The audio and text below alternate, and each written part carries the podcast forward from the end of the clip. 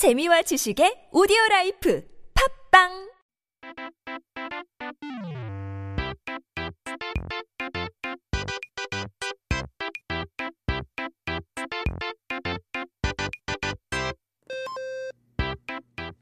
We're back with our Korean dictionary. 자, 오늘 사전 한번 펼쳐보고 오늘 첫 번째 단어를 살펴봐야 되죠.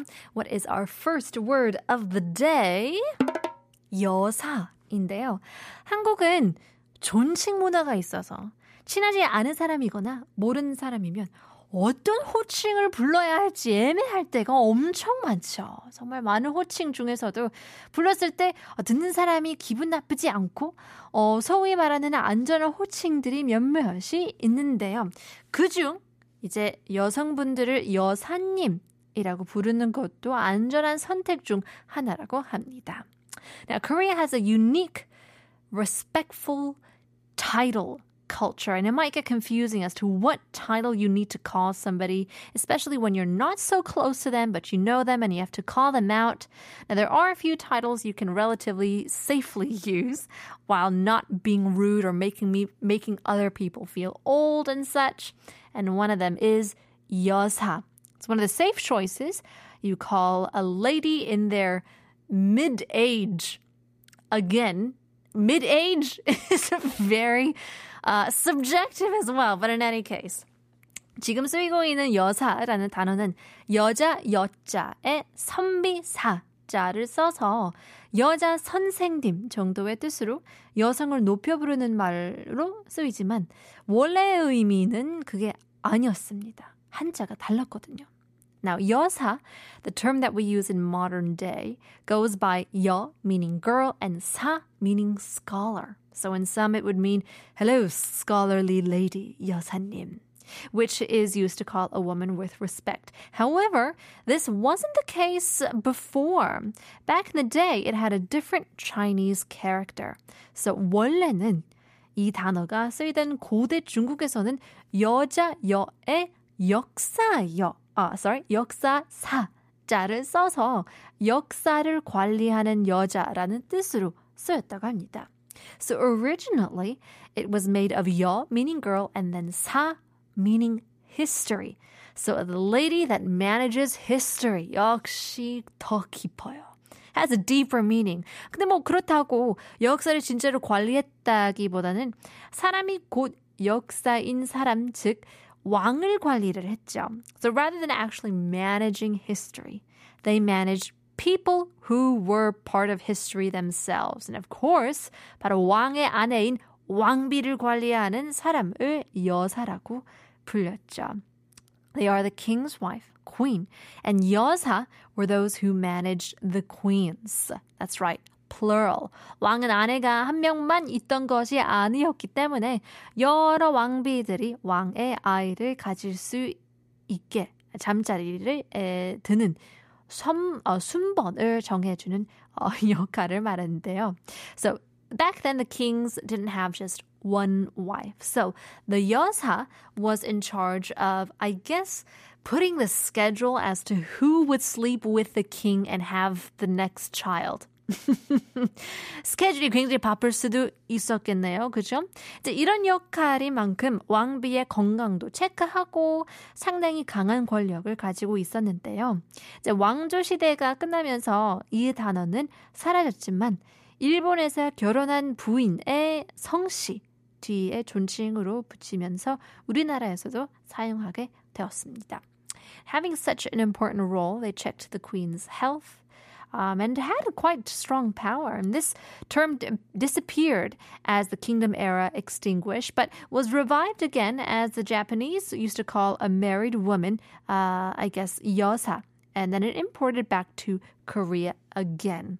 but, 하지만 현대 중국에서는 부정적인 의미로 쓰이니 혹시라도 중국에서는 쓰지 않는 게 좋다고 합니다.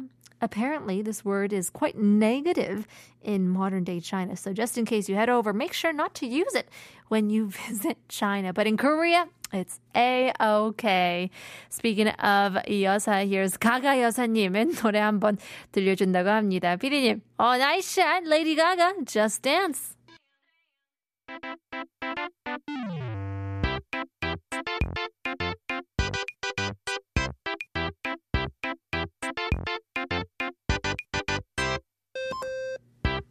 It's time to take a look at our next word of the day. 오늘의 두 번째 단어는 바로 가시나인데요. 앞서 알아본 여사가 결혼한 여성에게 쓰는 것이라면 가시나는 뭔가 사투리로 같이 섞여 있는 것 같기도 하고 엄마가 따르게 하는 말 같기도 하는데요.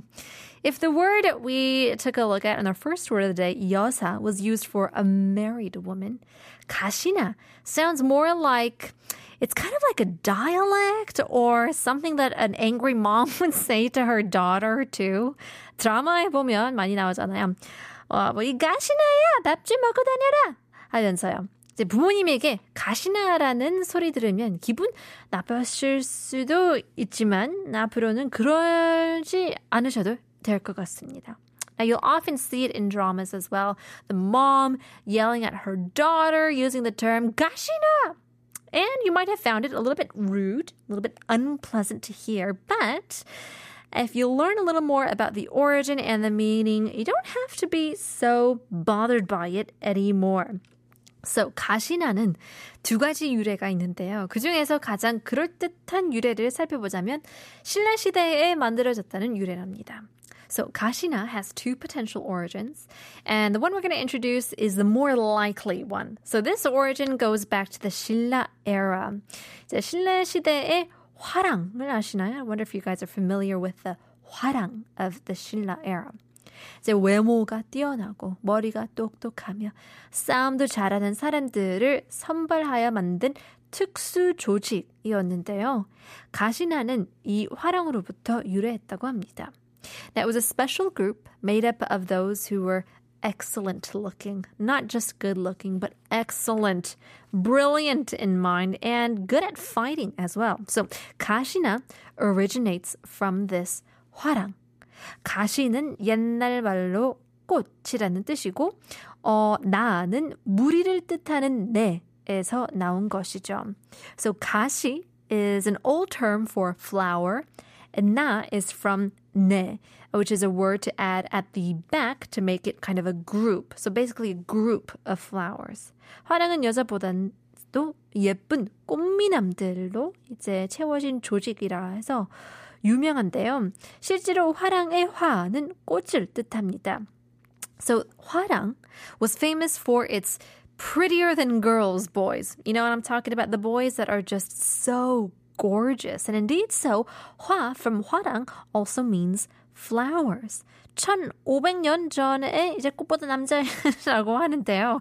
Maybe it's the boys over flowers of 1500 years ago. But in any case, 이제 우리가 흔히 아는 남자 화랑 이전에 원래 화랑은 여자가 대장인 조직이었다고 합니다. Now, before Hwarang, of what we know existed, the original form of Hwarang, the organization, the group, was women rather than men. 그래서 화랑을 꽃의 무리들이라는 뜻으로 가시나라고 불렀는데요. 그러다가 여자들끼리 자주 의견이 충돌하자 화가 난 왕이 여자를 빼고 남자들로만 조직하라고 명령을 내려 그 후에는 우리가 잘 아는 남자들의 화랑이 된 거라고 합니다. Now, the so-called 화랑 kashina, meaning the group of flowers, um, they had a lot of conflict among the women hwarang. So this group. So the king was so mad that they decided to organize the Hwarang with only men. and that's when Hwarang became a group uh, of men that we know today. 이제 그 후로는 화랑을 뜻하는 가시나가 젊은 여자를 뜻하는 것으로 사용됐다고 하는데요. And after that, 가시나, which meant 화랑, started to mean a young, beautiful woman after then. 자, 앞으로도 가시나라고 불리면 뜻이니 칭찬으로 받아들이면 좋겠습니다. so if you're called Kashina in the future, just means that you're an absolute beauty. So just take it as a compliment. Or maybe we can agree to disagree. Who knows? Well, in any case, 가시나까지 알아봤습니다. We'll leave you guys with the Barberettes with 가시나들.